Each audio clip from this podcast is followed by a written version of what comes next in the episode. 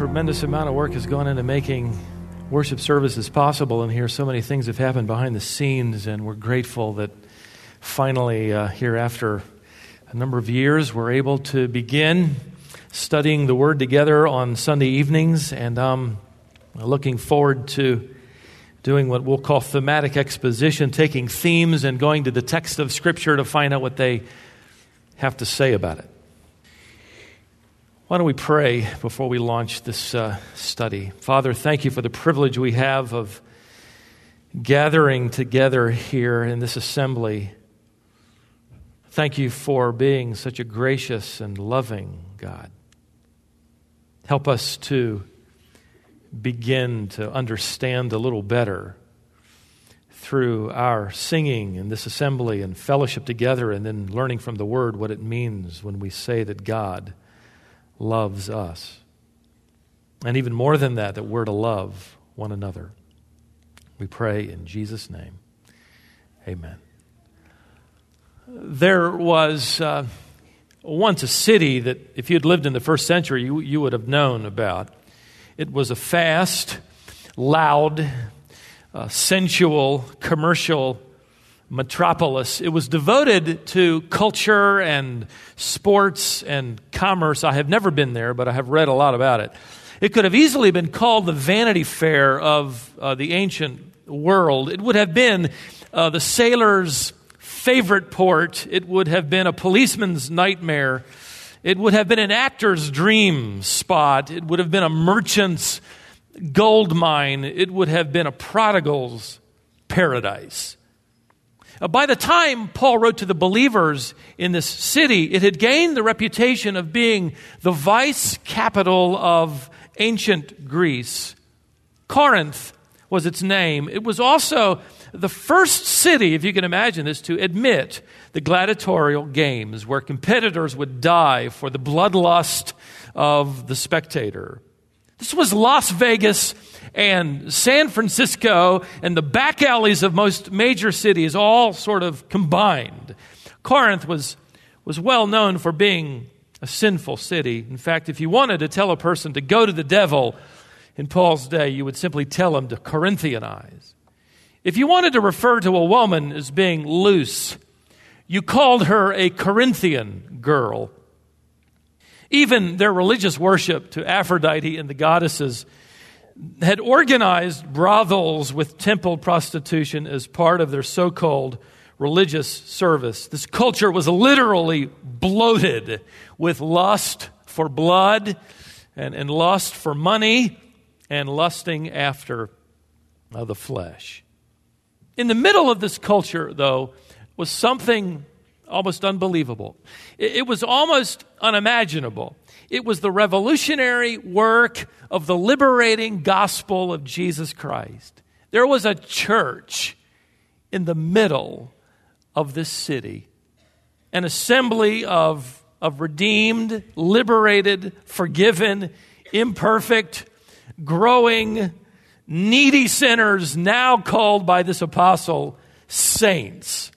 Its charter members, if you want to see who they were, You'll discover a list of them in 1 Corinthians chapter 6. 1 Corinthians chapter 6.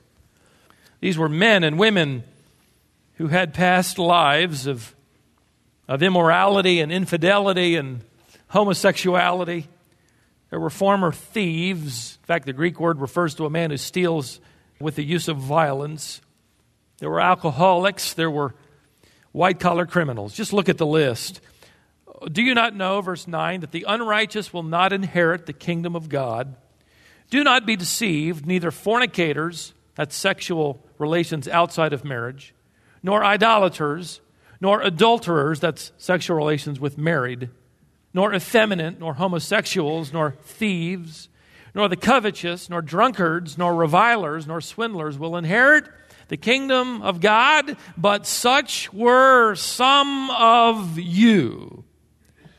This is the list of charter members in this assembly. Such were some of you. In other words, this is what you used to be until you were washed and sanctified and, justified in the name of the Lord Jesus and in the Spirit of our God. So you have in this church felons who are now serving as deacons. You have former thieves who are counting the offering. Isn't that great? You have former drunkards who are now teaching children in Sunday school. They had come to find their true satisfaction and liberation and forgiveness in the blood of Jesus Christ. So, in the middle of the city, you have this church. Wisdom got an email from a man who was moving into town, had heard me on the radio, and he wanted to know if our church accepted same sex couples. I wrote him back and said anyone and everyone is invited to attend our services, and we throw the doors open to the community at large. But to be accepted into our church as a member means that you have accepted the authority of the Word of God. And I told him we take the Bible literally here, and it clearly informs us that any sexual activity outside of marriage is forbidden, whether homosexual or heterosexual. Beyond that, the Bible clearly informs us, I wrote, that homosexual relations is sinful, and I sent him to read Romans chapter 1. I invited him, but I wanted to inform him that the gospel of Christ is both forgiving and demanding. We who believe have come under the authority of the Word of God. So Paul did not write to them, and such are some of you still. You can keep stealing. You can keep fornicating with others who aren't married. You can commit adultery with those who are. You can keep on reviling. You can keep on abusing. You can keep on swindling other people out of their money. No, he wrote, but such were some of you. These are Corinthians who are now rescued by the grace of God. We're in the process, by the way, of helping to start a church in, in Vegas.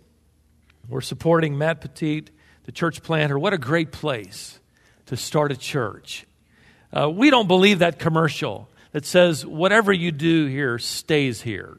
We don't believe that. In fact, we believe that everything you do, there or anywhere, is all recorded in a book of deeds that will be opened at the final judgment where the unbelieving world is proven that they have defiled the image of God in their own lives. They have defiled the purpose of God for their own bodies. They have refused the authority of God's word in their own minds.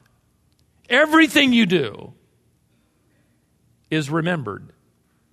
Well, this church in Las Vegas is 16 months old and it has already grown to over 200 people, and they're seeing one rescue after another. Las Vegas, by the way, is the leader per capita in rape and armed robbery and divorce. Uh, one older man, uh, David, our outreach pastor, was telling me he'd spent several years in prison for armed robbery. Matt led he and his family to faith in, in Christ, and and there they were among the first to be baptized. The whole family had come to faith in Christ. And from what I, I, was told, the transformation of this family has been undeniable to everyone around them, and they are now faithful members of the church. But listen, let me add this just because you've come to faith in Jesus Christ does not mean you know how to live for Christ. Repenting of your sins does not create an automatic awareness of how to live a holy life, and, and, and all of the past temptations are just sort of set aside, and you never wrestle over uh, the drink or the relationship or, or, or, the, or the cheat or the stealing. When you get saved, you begin the process of, of, of becoming like Christ. It isn't the, the, the last step. Coming to faith in Christ is the first step.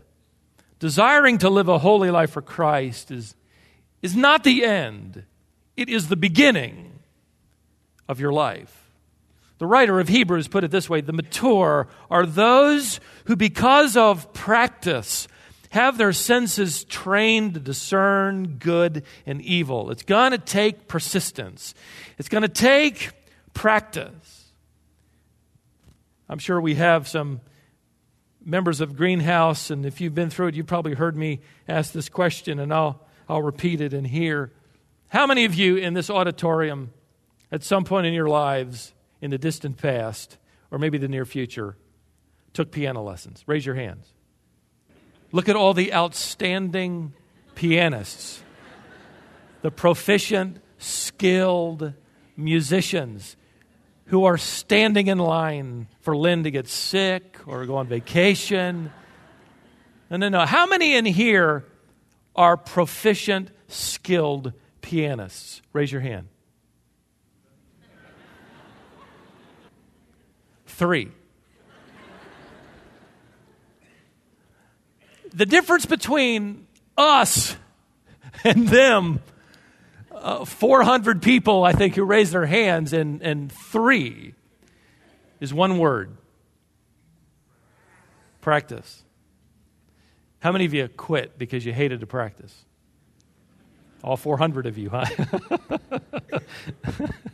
I shared with the greenhouse class this past week that when I went to college, I had had nine years of piano. I thought my parents invested so much in me, and I'd gotten old enough to realize that they had invested in me. And I thought, well, I'll go ahead and take piano lessons.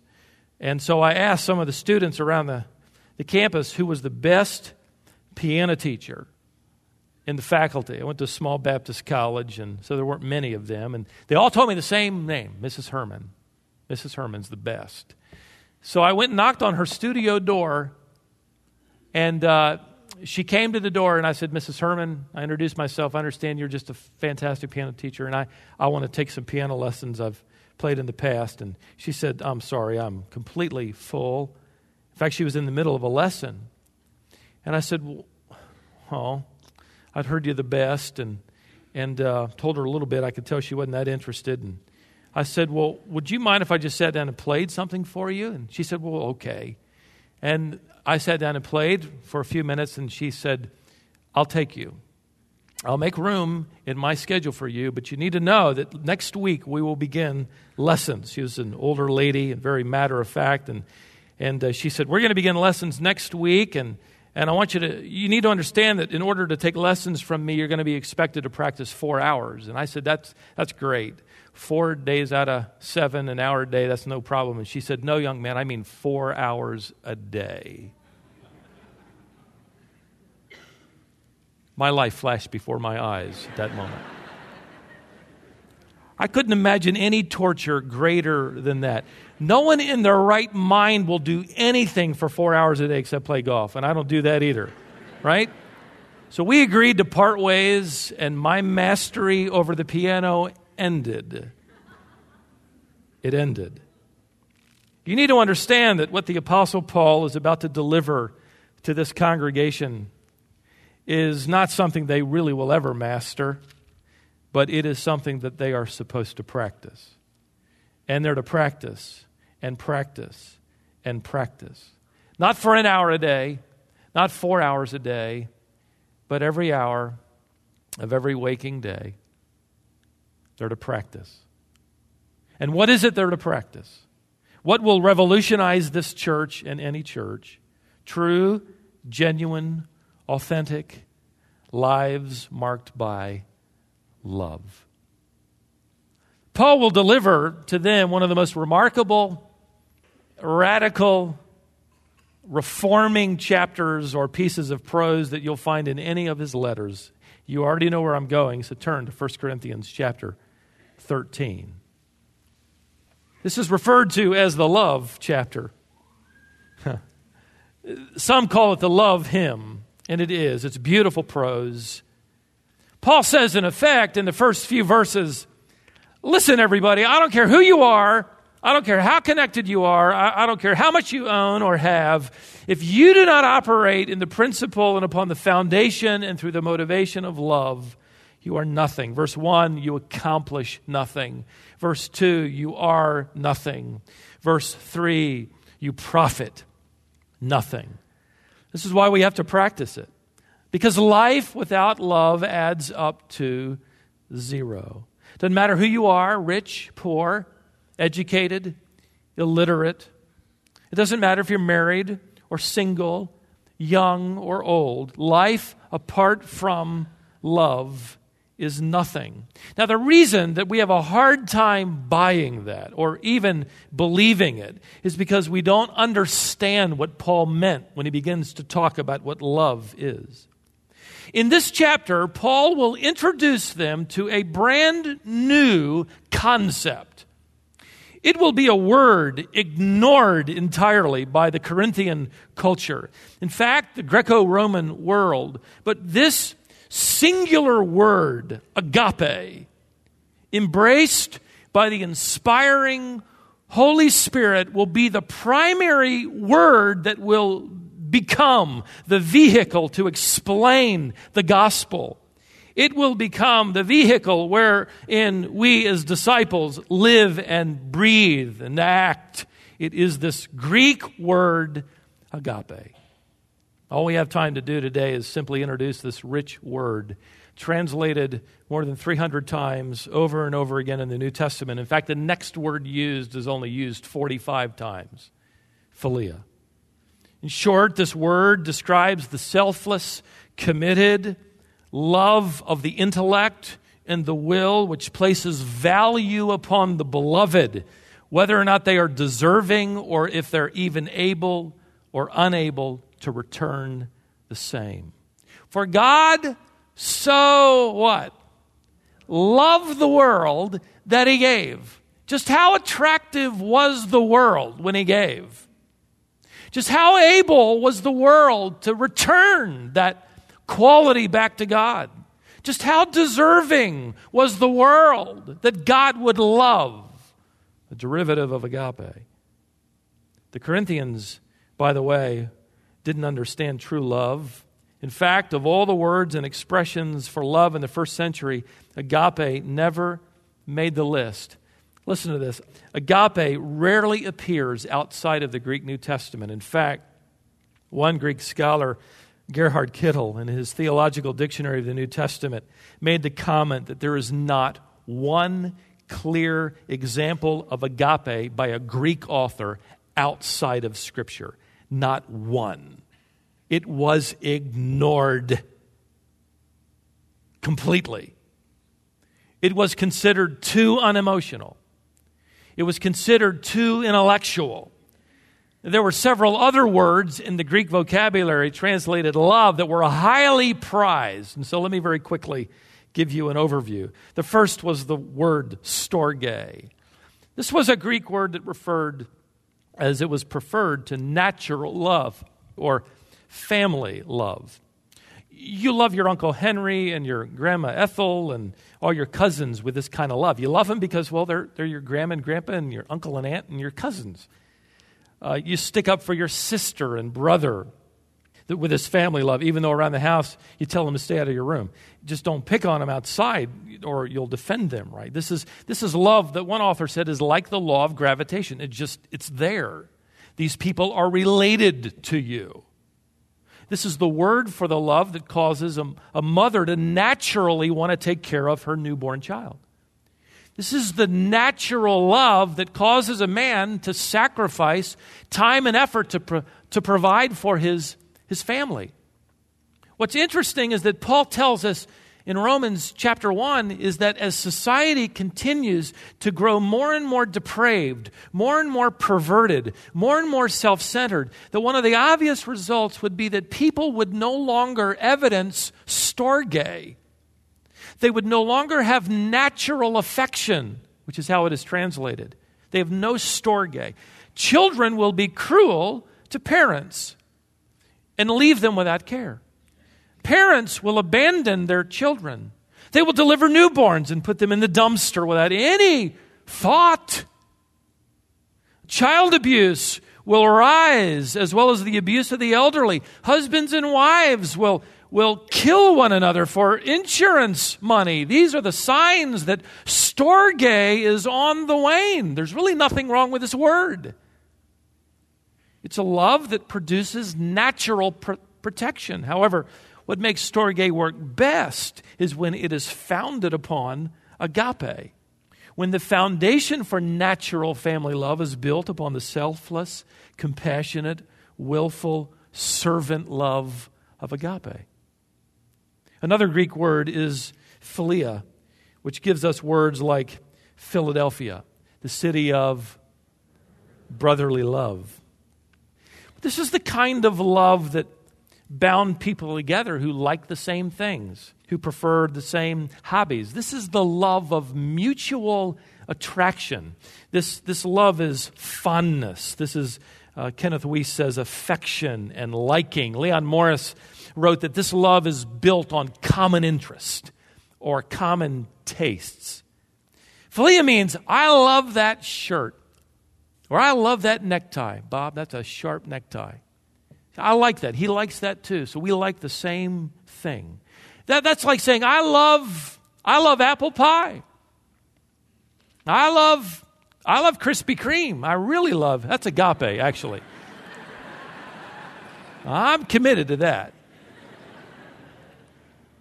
That's, I love Beethoven. And you find people that love the same kinds of things. This is just sort of mutual attraction. This is the common expression used today for, for love. Basically, what somebody is saying, though, when it's used outside of agape, is I love you because you are like me. We like the same stuff. Can I, can I step on some toes for just a minute? Thank you. This is eHarmony love.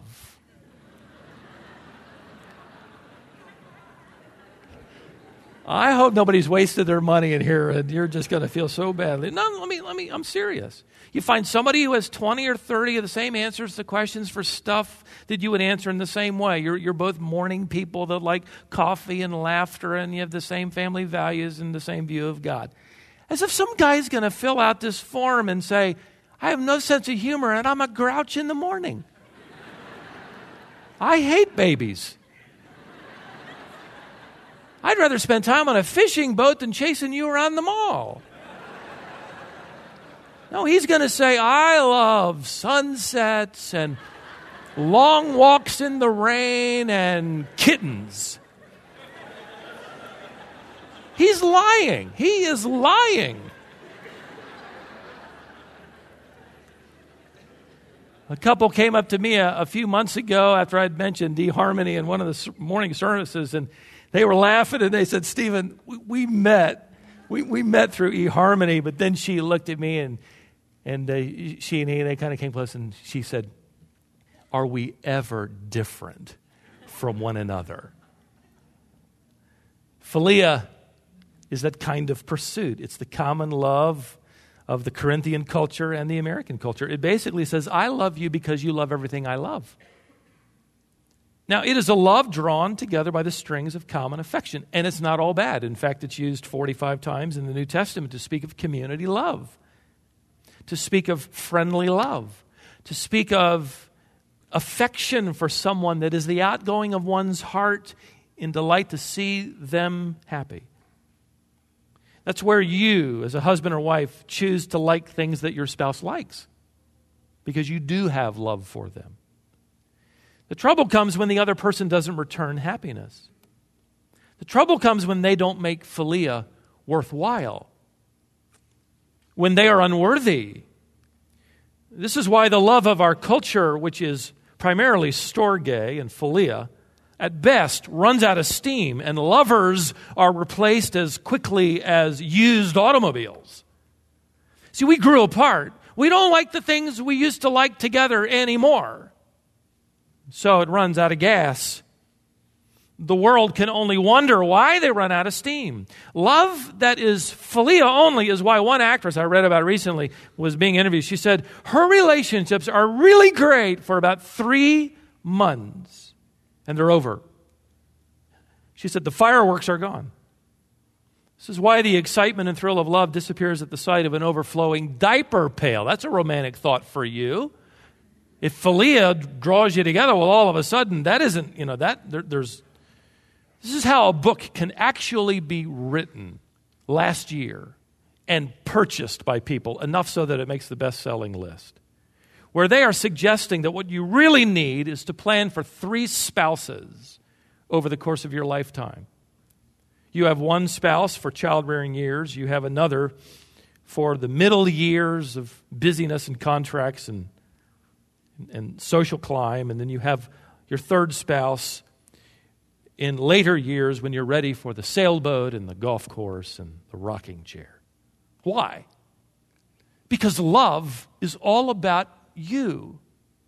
It's all about somebody meeting your needs and making you feel happy. What they're really saying with this word is when they say, I love you, they're saying, I love me and I want you because you make me feel better. Just read the lyrics of the most popular songs on the subject of love. It's been reduced to a search for that never ending warm and fuzzy state, right? I'm hooked on a feeling and I can't stop loving you. She loves you, yeah, yeah, yeah. Okay, I'm stuck in the 70s, I know, but the young kids are going, What? She loves you, yeah. You remember this one?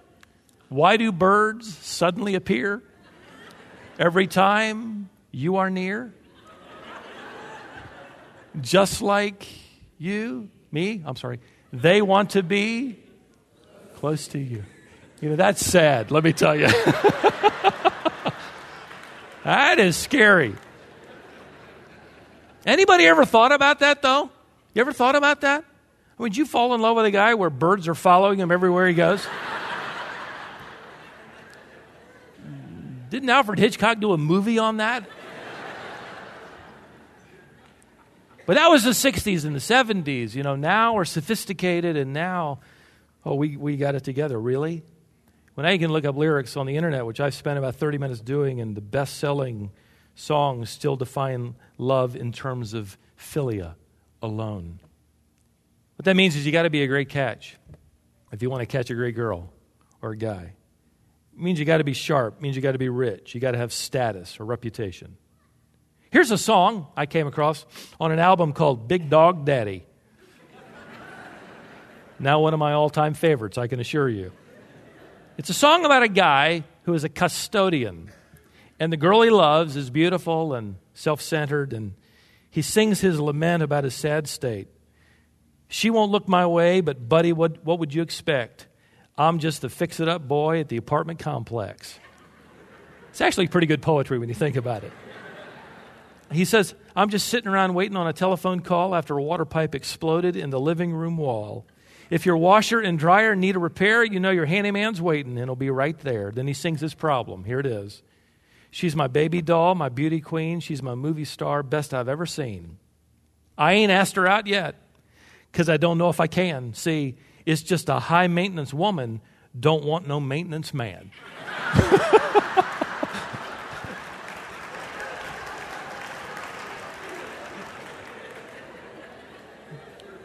I'm going to frame that. That's a good piece of poetry.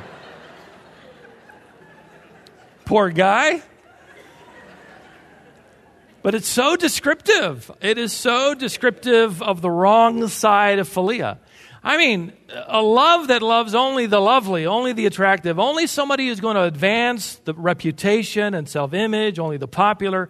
So we're attracted in this society, which is far from classless, it's prejudiced, it's self centered, it measures people by what they own and have and how they look. Friendship based on philia alone, as the ancients used to say in Paul's day, listen, becomes a school of virtue, but it can also be a school of vice. Friendship like this can make good men better and bad men worse. That's why the Bible, especially Proverbs, says so much about who your friends are, who you've allowed to influence your life. You attract people to you because of who you are, and you're all self centered. You're only going to become more self centered. They will not make you better, they will make you worse. Now, the good side of philia is the natural affection between friends who bond with mutual likes and dislikes.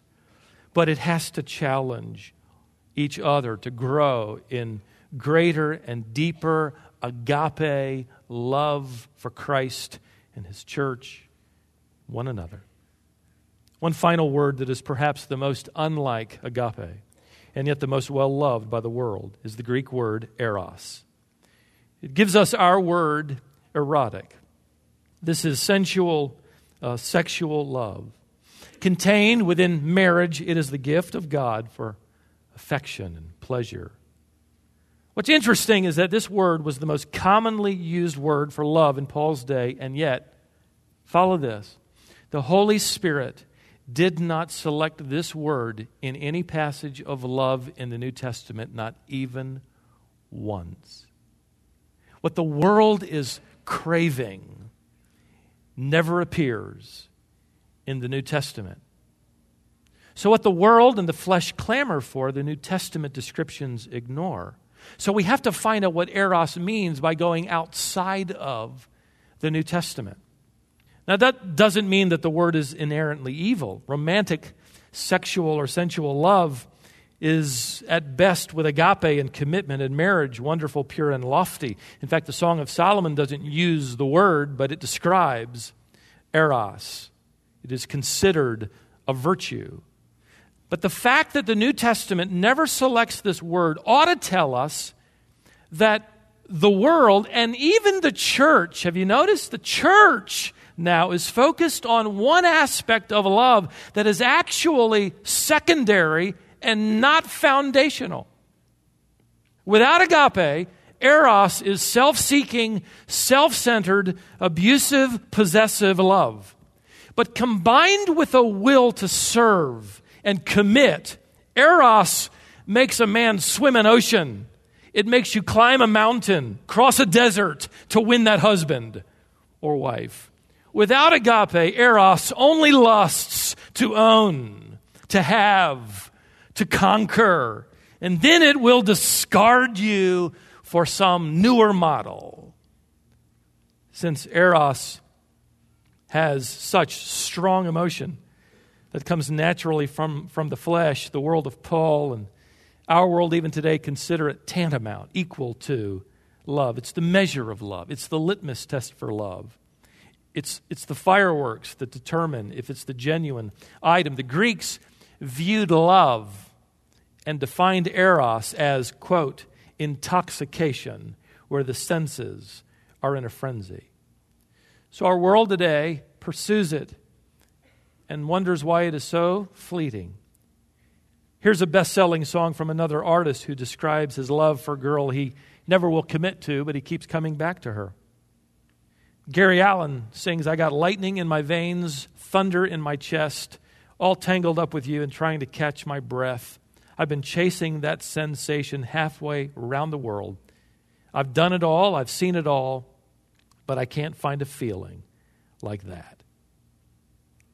This is selfish love that pursues the intoxicated feeling, which is considered the litmus test for true love. All you have to do is check your pulse. You, you make me have lightning in my veins and thunder in my chest. How does that work when she's been in labor for 18 hours? Huh? That'll redefine thunder and lightning, won't it? How does it hold up when he's been laid off and the car's been repossessed and all he can give you is hand me down clothing? Oh, was he a catch or what? Huh? Eros, and I just wrote some sentences out, and we got to wrap this thing up, but I just wrote some sentences out about what Eros knows nothing of. Eros knows nothing of emergency rooms, house payments, and braces. Eros has no time for homework or late hours, broken down cars, and used furniture. Eros is bored with arthritis. Eros colors gray hair and sells steroids, tummy tucks, and Rolexes. Eros is fashion and beauty. It is for the attractive and the well connected. But Eros eventually makes everyone lose what they'd hoped to have. Let me review. Storge says, I love you because you belong to my family. Agape says, I love you and I'm going to treat you as if you are a member of my family. Philia says, I love you because you are like me. Agape says, I love you even though you are unlike me. Eros says, I love you because you meet my needs and make my heart beat fast. Agape says, I love you and I commit my heart to meeting your needs. Agape is true love. I found the lyrics to another song familiar to most of us. This one written by a Christian artist who understood a little better what agape in a relationship looked like. It goes like this Tomorrow morning, if you wake up and the sun does not appear, I will be here. If in the dark we lose sight of love, hold my hand and have no fear, because I will be here. I will be here when you feel like being quiet, when you need to speak your mind, I will listen. And I will be here when the laughter turns to crying. Through the winning, losing, and trying, we'll be together. I will be here. Tomorrow morning, if you wake up and the future is unclear, I will be here. Just as sure as seasons were made for change, our lifetimes were made for these years, so I will be here. I will be here, and you can cry on my shoulder. When the mirror tells us we're older, I will hold you, and I will be here to watch you grow in beauty, tell you all the things you are to me. I will be here. I will be true to the promises I have made to you and to the one who gave you to me. Tomorrow morning, if you wake up and the sun does not appear, I will be here. I will be here. Ladies and gentlemen, the world can only long to find love like that. That's why back in Corinth and here in Cary, the Christian who comes out of his culture and into a church must learn and must practice how to love like that. And that's why God will so clearly spell it out for us in this great chapter on agape, where Paul will deliver to us a radical description, God's description of genuine, authentic, true love. Thank you for your word, Father. Thank you that you knew that we would all have a have a distorted and twisted view of what it means when you say that you love us and you tell us to love one another. So we thank you for this truth. And we thank you in Jesus' name.